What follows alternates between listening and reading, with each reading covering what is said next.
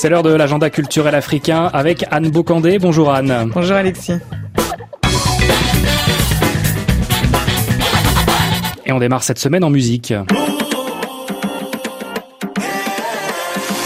Truth is I don't wanna wait. Good times and now I got a date. Your bad vibes can't contaminate. See I pay Zulu when double see you late. Truth is I don't wanna wait. Good times and now I got a date. Your bad vibes can't contaminate. See I pay Zulu when double see you late. Right on time. Avec le titre Good Vibes Only, titre extrait du nouvel album de l'artiste sud-africain Moodzi qui est sorti il y a quelques jours. De quoi bien débuter la journée, l'album s'intitule Zeno et on y retrouve notamment un des membres du groupe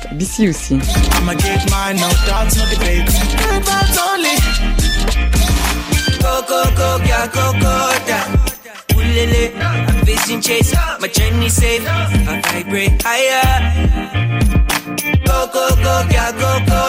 Et c'est le dernier jour pour profiter des rencontres de la photographie de Marrakech. Et à ne pas manquer à l'intérieur du palais El Badi une exposition sur le Sahara marocain, Sahara nos territoires, une exposition hommage au photographe Michel Nachef, né au Liban et qui a passé une grande partie de sa vie au Maroc. En tout et pour tout, plus de 60 photographes du monde entier exposent leurs œuvres jusqu'à aujourd'hui à Marrakech, pays invité le Japon. Une nouvelle édition du festival Ake Arts Book à Lagos au Nigeria, une édition placée sous la thématique Black Bodies Grey Matter, corps noir, matière grise. Nous examinerons la violence physique, mentale et émotionnelle infligée au corps noir et particulièrement à celui des femmes par le biais des conflits du colonialisme et du patriarcat. Telle est la présentation de cette septième édition du festival pilotée par la romancière et activiste culturelle Lola Shonein, avec donc des conférences sur la santé mentale, le genre, les extrémismes religieux et aussi les décolonisations avec un questionnement sur l'héritage de Chinois HMB et sur les panafricanismes également. Avec plus d'une centaine d'artistes invités à partir de jeudi à Lagos.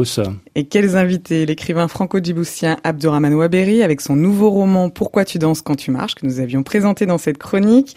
À ses côtés, l'angolais José Eduardo Agualusa dont nous avons dévoré le roman La Société des rêveurs involontaires. Jennifer Makumbi et son remarqué premier roman Kintu qui se passe sur des siècles d'histoire en Ouganda. Et puis Rémi Edolodge et son essai Pourquoi je ne parle plus de racisme avec les Blancs. Ou encore Ayobami Adebayo et Elon Abila. S'il fait la part belle au livre, bien sûr, le Hake Arts Books Festival, c'est aussi euh, du cinéma, Anne, du théâtre et de la musique avec une projection du film Toni Morrison The Pieces I Am, hommage à la romancière américaine décédée il y a quelques semaines. Il y aura aussi du théâtre et de la musique. Les Fucking Boys qui étaient il y a quelques jours au festival Yoyotin Sahakra seront à Lagos.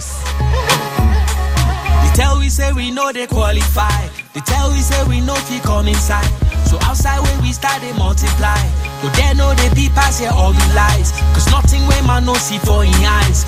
No be you say we no be your size. Now we day inside some club for Bolliga. Bolliga, Bolliga. Bring we more bottles past Coliba. Coliba, Coliba. When we leave, they always calling back. They say, fucking boys, when are you next coming back? We are just forging futures, never falling back. Some they call we modern preachers. What be that de grandes auteurs et de grandes autrices euh, d'Afrique et de ses diasporas sont à l'honneur également en fin de semaine euh, prochaine, cette fois à Paris, euh, pour l'université de rentrée de présence africaine. Maison d'édition et aussi revue fondée en 1947 par Alioune Diop, elle propose deux jours de rencontres autour de la transmission. Parmi les invités, le Nigérian Wole Soyinka, l'auteur kényan de Pour une Afrique libre, Nyugi Wationgo. Il y aura aussi Théophile Obenga, Abdel Malik et bien d'autres personnalités. Elles s'interrogeront sur l'héritage et l'actualité de présence africaine, feront un panorama des philosophies africaines et poseront aussi la question du multilinguisme en littérature.